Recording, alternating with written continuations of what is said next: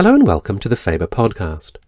My name is George Miller, and I've been in Oxford recently to meet military historian Roderick Bailey. Roderick's interest in the wartime exploits of the Special Operations Executive, SOE, dates back many years, and this month sees a publication of his official history of SOE operations in fascist Italy, entitled Target Italy. If the notion of an official history makes you think of something rather dutiful and worthy, you would be quite wrong. This book is outstandingly pacey and readable, populated by a cast of extraordinary characters on both sides. It describes exploits which are often so daring, dangerous, and sometimes foolhardy that they would be dismissed as implausible in fiction. If you're familiar with SOE operations in France and the Low Countries, then Roderick's account of the very different circumstances inside Mussolini's Italy will be eye opening. When the SOE was set up in the summer of 1940 to encourage sabotage, resistance, and subversion within enemy territory, it found itself particularly ill equipped to penetrate Italy. One of its operatives commented at the time if the whole resources of the British Empire have failed to obtain any confidential information from Italy in the past 18 years, then God help us. Yet that was very much how it seemed to the men tasked with recruiting agents and sending them on covert missions. They also significantly underestimated the counter espionage skills of their enemy, as you'll hear. None of which, of course, detracts from the bravery of the men who were sent into enemy territory by SOE, whose exploits Roderick vividly describes. I began by asking him to tell me about how his own interest in SOE began. My interest in special forces and SOE in particular goes back quite a distance. So, my grandfather was actually an SOE officer, so he was parachuted into the Balkans during the Second World War, specifically into Albania. And then I ended up doing a PhD on Albanian SOE operations. That was in the late 90s and early early 2000s, and that was using documents which had just been declassified. So I did a PhD on SOE in the Balkans, and that was really that, that had me me hooked really, I suppose. And I was becoming familiar with the records and the archives. And then I moved on to the Imperial War Museum as a, a sort of ex, SOE expert, as a consultant to them. And my job there for a few years was to acquire more SOE material for their holdings. So that deepened my interest and um, awareness of SOE history. And I did a few other bits and pieces. I was in the army for a bit. In the reserves, I went to Afghanistan and I worked a little bit of work for the Foreign Office occasionally, monitoring elections. But I, I maintained my sort of academic side and a few years ago I was commissioned to do this to do this book based on the fact that I'd had a track record in serious SOE writing and studies. Do you think having had a spell in the army yourself does that give you some kind of insight into military ways of thinking and, and operating? Is that is that valuable in any sort of sense in, yeah. in, in terms of writing? Yeah, definitely. Just definitely the the scales fall away from your eyes quite a lot. I mean, it, to my, my experience, is very limited, but it did have the advantage of going to a, to a war zone and I found that everything's much more confusing. There's much more responsibility on on minor. There can be a lot of responsibility on small players. Mistakes are made. It's not. It's very rarely, at least in my experience, it's, it's not really a slick, oiled machine. The, the military is, is something that pushes forward by the energy and skills of individuals, and if those are lacking in some some way, then then you can you can come across all sorts of issues and problems. No, the army was particularly was a was a was a very useful experience for me. I, I did it to give myself, you know, that to soak myself in the military side of things. I was already a military historian by that stage, but I really wanted to, yeah, give myself some credibility as well. But really, just try to learn learn from the experience. I thought it was something that I'd always wanted to do. I was supposed to go to Sandhurst a long time time ago, but chose to do the PhD instead. But it had always been something that had been nagging away at me that I hadn't done it. So yeah, I joined joined the reserves and then volunteered to go out. I suppose you realise the role that things like accidents, you know, both good and bad ones, play, and also improvisation, as opposed to or or, or in tandem with planning and and strategy. That's true as well. It's predicting things. It's very very hard on a battlefield. It's yeah, things are fast changing. So actually, as this book progressed, I had more understanding, I think, and more sympathy, I think, for those who were planning these operations than I, perhaps I might have had might have done. It can be very easy to look at somebody else's decision making from a, a, position of safety, and particularly when you've got lots more information these days. But looking at somebody trying to make decisions, particularly to do with intelligence work, trying to make and uh, intelligence operations and special forces operations, trying to make decisions to do with that based on limited information is extremely difficult. And problems and errors are almost inevitable. And you say early on in the book that quite a lot of SOE histories have been written really just from the from the British side, the British documentation, but you made a, a, a conscious decision to look at the Italian sources as well, and that must have revealed quite a different picture. If you just base it on SOE records and British records, you're only telling half half the story. And I think that's come through as a criticism of, of some of the other earlier SOE histories. To be fair to them, it was very difficult to, to gain access to those materials. And in some cases, the authors who were commissioned didn't have the language skills. But with this one, yes, I try to make a conscious effort to, to build into it Italian records and also American records. The Americans come in from time to time, and the FBI records are very interesting. And yes, I mean, it was a, it was a revelation really to see the Italian side, which even the British had not properly looked at even during the war or even or afterwards. So this is the first time really that this Italian viewpoint has has come to the fore, and, and details of what the Italians are up to. The, the outstanding picture that one gets is how, in particular, is how efficient the Italian counter-espionage setup was, which is something that you don't see written about anywhere really. I found that extraordinary. The way that the Italians were far more Oh, they, they were just ex- extremely experienced, skilled. The thing is, you see, they'd had 20 years of, of suppressing internal opposition and internal subversion and anybody who was was uh, hostile to Mussolini's regime. So they had all this experience of running agents provocateurs and running people to ground and imprisoning people and running informers and playing games with other people, other other intelligence agencies and, and underground organisations. So they had all this experience, and the British really are just amateurish by by comparison. Hugh Seton Watson, who, who went on to be a, a historian after the war, um, but was working in Cairo for SOE, says around 1940 perhaps, you know, what on earth were the British intelligence services doing between 1922 and 1940? Because because really the cupboard is bare in terms of intelligence and you know contacts on the ground. So I mean, what what was what, what was British intelligence thinking in in the years, the pre-war years, as far as you know what what Italy would do, what Italy would come, and what what the attitude um, to it should be? Yeah, that's right. So if, if, I described the British there just as amateurish, but to uh, to really to understand, which is true, but to understand that to get a full gather uh, impression of why that's the case, you have to look back at the previous 20 years, and it is out of the it is out of the hands of the individual intelligence officers. They're trying to do the best they can in 1940 with the resources they have to hand and the experience they have to hand, and it's not much because for 20 years the British hadn't been very switched on to active operations against against anyone really. Towards the late 1930s, that begins late 30s, that begins to change. But even then, Italy is very much off the agenda because the British don't want to offend Mussolini. They don't want to run operations. They don't want to be aggressively gathering information on Italy because they're afraid that Mussolini will and the Italians will come to hear of it and will and will react badly, and it will with all sorts of repercussions on the international front, and British the Britain will suffer. There was a hope that they could keep Italy out of the war by being nice to them and not being aggressively seeking to to undermine them. So you find yes, you so you find MI6. MI6 really is the organisation that is chiefly tasked with the secret organisation is chiefly tasked in the 30s with work in enemy countries, and it's a very small setup. It's very elementary intelligence gathering, and the effects when the war comes around are, are quite significant, and the British really are starting from scratch. I mean, there's a famous remark by Churchill when SOE set up, set Europe ablaze. But you say in the book they weren't really in a position to set anything ablaze. Really, you know, they didn't have the didn't have the materials. Yeah, that quote from Churchill's always is rolled out, rolled out a lot. But really, not just Italy, everywhere. SOE started. It was very small, very small number of people, very few resources. It wasn't very well liked in Whitehall. It had plenty of enemies who were jealous of it, of its resources, and suspicious too, because they didn't think this new upstart secret organisation. Mm, um, they feared that it might not be very easy to handle and, and work with. MI6 are a good example. They felt in many ways it was intruding on their ground.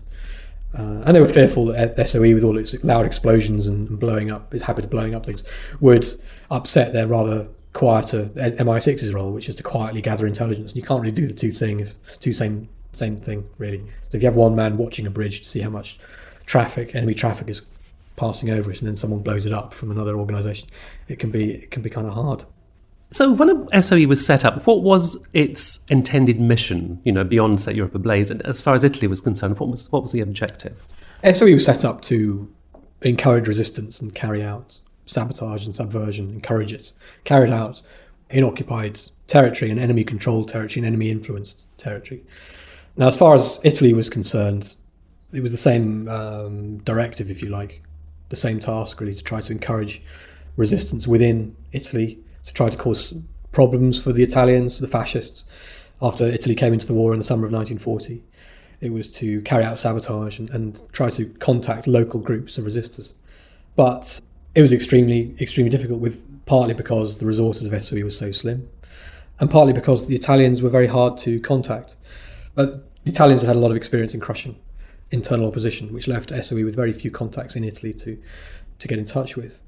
There are other factors too, in that the Italian population was was uh, this is very important. It was an enemy pop. It was an enemy country, not an enemy controlled one.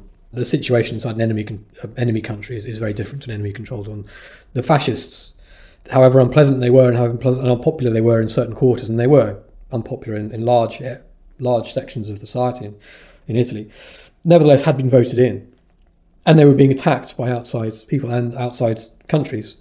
And to begin with, it was a relatively easy task to keep the population on side with propaganda and uh, and the reality of the war, and particularly also the, the, the, tide of the war as well, which is important to keep in mind. So, the first two years of the war, looked like Italy would win. So, if you're an Italian anti-fascist, you know what is in it for you if you take that risk to sacrifice your life and, and come out and fight for the British when really it doesn't look as if the British will will will win. What do you do? Do you do you, do you wait for better times and just bide your time?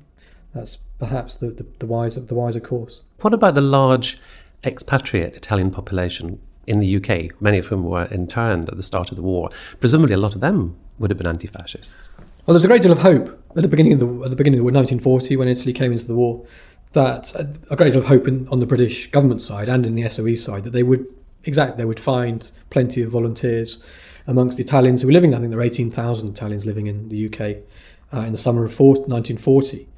And SOE did try to tap tap these, but they found it disappointing.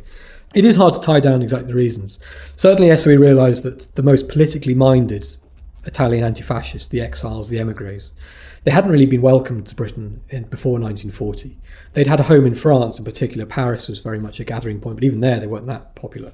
And once Paris had fallen, in 1940, these emigres, these anti-fascists, the, the, ones with skills and experience of and the anti-fascist struggle inside Italy, because they've been forced to flee, they disperse, and some of them come to, to, to London, but not, not really many at all.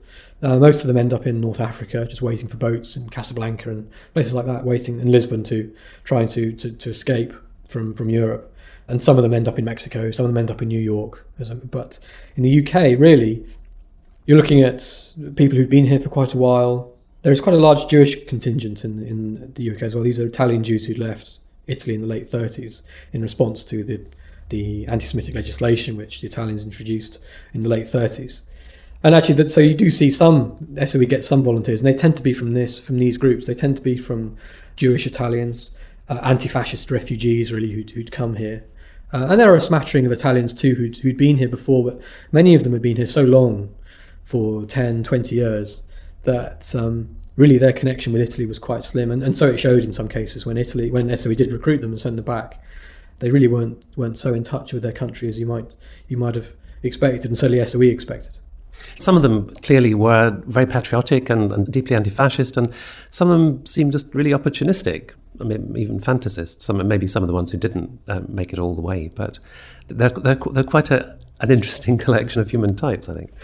The Italians that were recruited, yeah, they're a very fascinating group. They've all got these different motivations, and they do fall into different, all sorts of categories. Really, yes, you're right. You have some really die-hard, hard-bitten anti-fascists who are experienced and committed to the cause. You've got communists as well, socialists, but you do have a smattering of adventures, and I think this is really this is just the attraction of secret operations. There is certain people do our, our special operations are attracted to this for the for the uh, for the excitement that's part of it for some. Some some do it because they there's there's money to be made and it's interesting and it's it's it's you know be, being in an internment camp or being in the army generally can be quite boring. So people do and frustrating.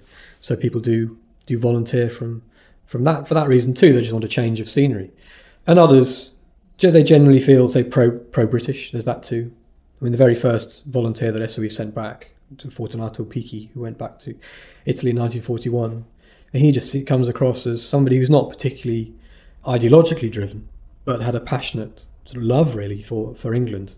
and seems to have been that seems to have motivated him all along, and ultimately led to his death. Fortunate by name, but not fortunate really when he when he got to Italy. And say say a little bit about his um about his mission. Yeah, of course. Uh, I was able to tell his story looking at uh, Italian and British declassified records. Remarkably, really, he was a, a, a former waiter at the Savoy Hotel. Uh, he'd worked on the White Star Line between London and, and New York. He'd worked at uh, the Ritz, I think, as well. So he, but but primarily he was at the Savoy. He spent a good few years at the Savoy Hotel, and I think he was head of head of banqueting at the end, uh, head waiter in banqueting at the end, and then he lost his job uh, in 1940, 1939 I think, with the downsize, and then found work scratching around in other hotels, and then ended up being interned in 1940 on the Isle of Man, as many Italians were, and then he volunteered. SOE came looking around for volunteers. He volunteered, and it was all very quick then. So he was recruited and trained, and rushed out. Really rushed out on an operation. He was attached to a commando unit as, a, as an interpreter, and SOE attached him. He, they were asked to provide him. They attached him to a group of commandos who parachuted into southern Italy it was the first parachute drop in British military history, and uh, it didn't. It, they succeeded in, in, attacking the target, which was an aqueduct, but very soon afterwards they were all rounded up, and he tragically just does not seem to have really weighed the, the risks before going. There's one account of him effectively feeling that, that he discussed with a British officer that he thought, thought that he could in interrogation when he was captured in interrogation, he thought that he could get away by just being honest with the Italian interrogators, saying that nobody nobody likes fascism and surely they'll understand what he was doing. But he misunderstood really and misjudged misjudged badly the situation he was in, and uh, very very quickly this Italian machinery went into action and ran to ground all sorts of witnesses and evidence to prove that he was in fact still Italian. And then once that fact was established that he was effectively a traitor, his his fate was pretty much sealed and he was executed. What propaganda value was made of him on, on both sides? He's an interesting chap as far as his symbolic, is the symbolism of his death really is concerned. Because he was he was the first, and he he's subsequently been sort of held up as the first martyr to anti-fascism. I think that's, hasn't he? That's or, correct. Or, yes, he has. He was so there was propaganda later on aimed at Italy, which spoke of him as the the, the first um, was the second Risorgimento. That's exactly it, yes. So the first martyr, really, to the second Risorgimento. And that was the story that got back to his family, too, that that's how they, they saw him. But in the UK here, he was held up as um, an Italian who was sacrificing his life for the British, which is exactly what he was, he was doing. Uh, he was uh, an Italian who lived here for 20 years, who felt passionately about, about the country, and was prepared to risk and lay down his life. Whether the reality of what he was doing ever hit, ever hit home was another matter, but certainly that's what happened, that he was prepared to take that risk and died as a result. And the, the press did print the story about it, and they printed a lot of details about his story. And there was a, an obituary in the Times, even for this young, well, not so young, he was 43, but this quiet, gentle Italian, really, who hadn't achieved much in his life until that stage. So the symbolic uh, nature of his death was very significant, I think. No, Mussolini himself. There, there have been all sorts of myths and rumours around SOE's designs upon an assassination attempt. And your book is fascinating because it sort of dispels one myth, but it actually uncovers a, story which is which is all you know as as fascinating and and happened a couple of years before his, his death in 45 so tell me tell me what you tell me what you uncovered there. There's always been a theory that the British had bumped off Mussolini in 1945 uh, really there's no evidence for that as, as, as, even no hard evidence as even the people who put forward that theory will, will admit that it's all circumstantial. None of the research that I did reinforced in any way that theory. I'm, I'm as convinced now as I was before. I, am absolutely convinced in the material I've looked at that there's no such, there's, no, there's nothing to that theory that the, that the British had any involvement in Mussolini's death in 45. So I was, I was quite, I was quite surprised to suddenly turn up a plot from 1942 where they did actually try to kill him. Uh, at least they, they had this plan to, to kill him. Oh, it's extraordinary. It's, it's seeped out from various documents, and I tried to follow it up in Sicily too. So I did go to Sicily to try to follow up the proposed assassin. So effectively, in a nutshell, the British had been recruiting recruiting, trying to recruit Italians from POW camps and internment camps in the Middle East and in Africa, because a lot of Italians have been captured or fallen into British hands in the Middle East and Africa from Italy's old empire.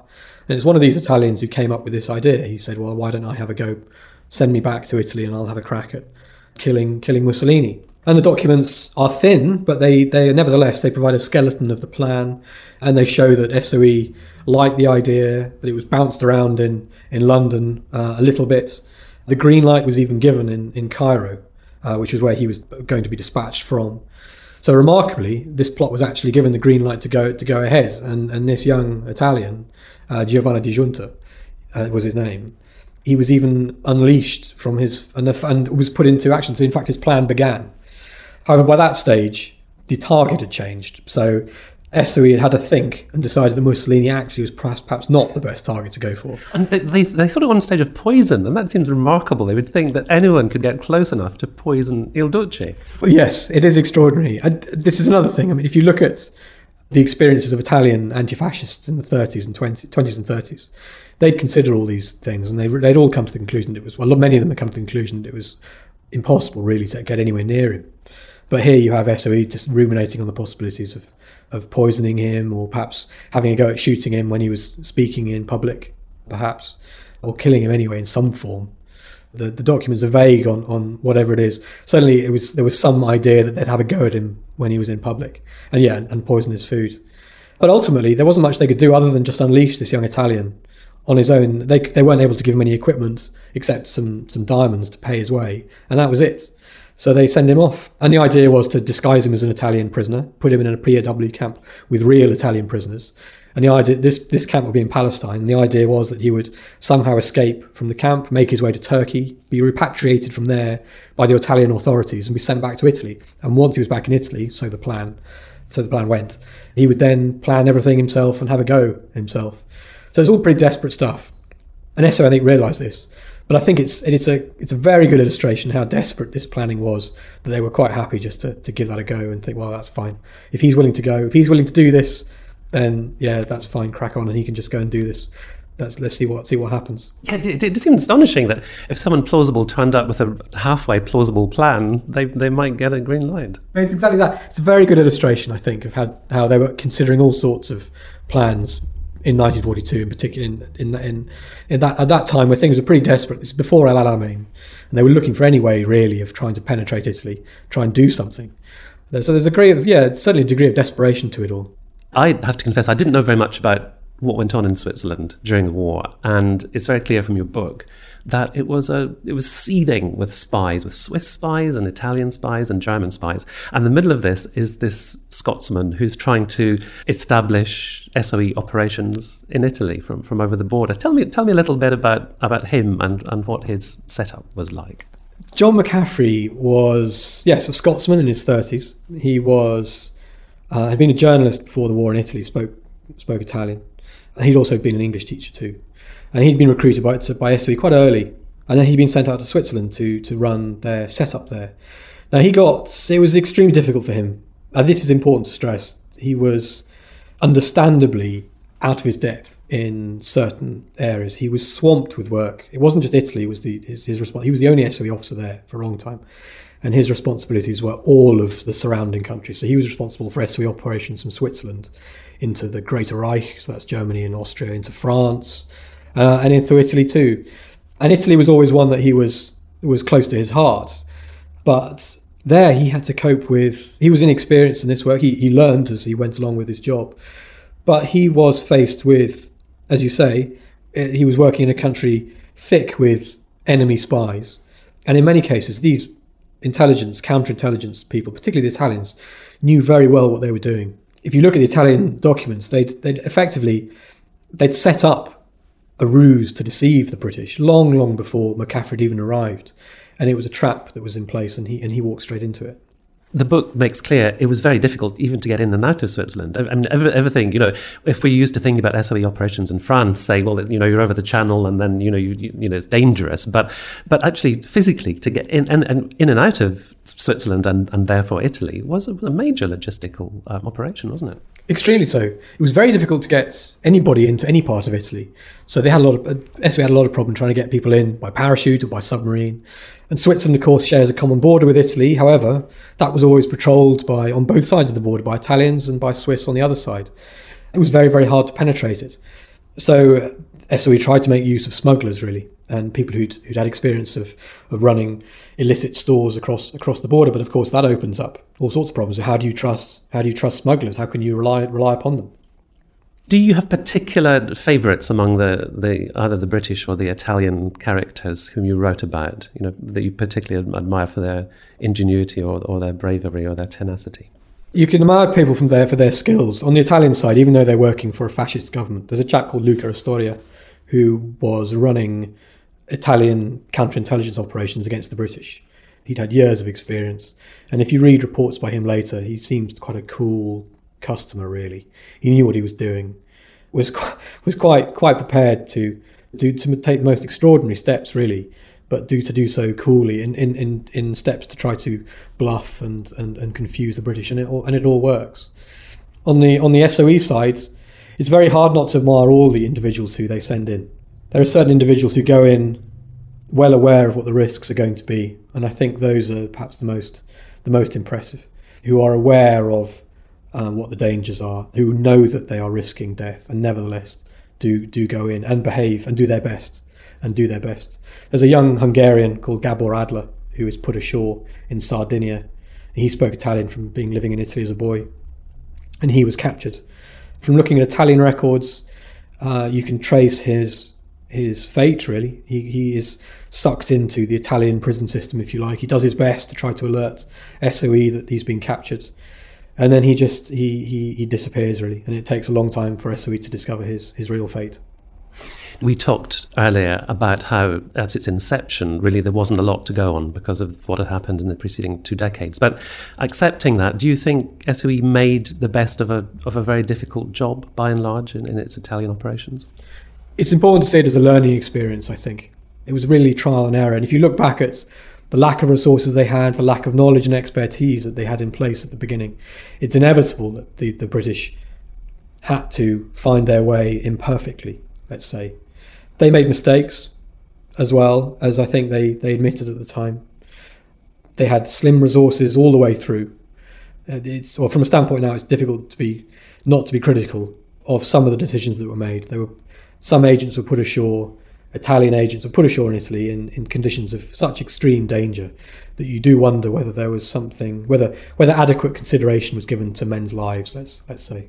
Do you think the, the British underestimated the Italians as an enemy? They didn't they didn't realise just how how clever and adroit they were at using and gathering counterintelligence? I think that's exactly right. I think it's still done as well. I think if the Italian Italian military record, wartime record, is is still, is, as I'm sure many people people know, is still mocked and ridiculed. I think for not being efficient. And on some battlefields, that's true. On some battlefields, it wasn't. In North Africa, there are certain Italian units who fought extremely well, and of course, you had Italian partisans fighting later in northern Italy against the Germans, and they were extremely courageous and very effective in many cases.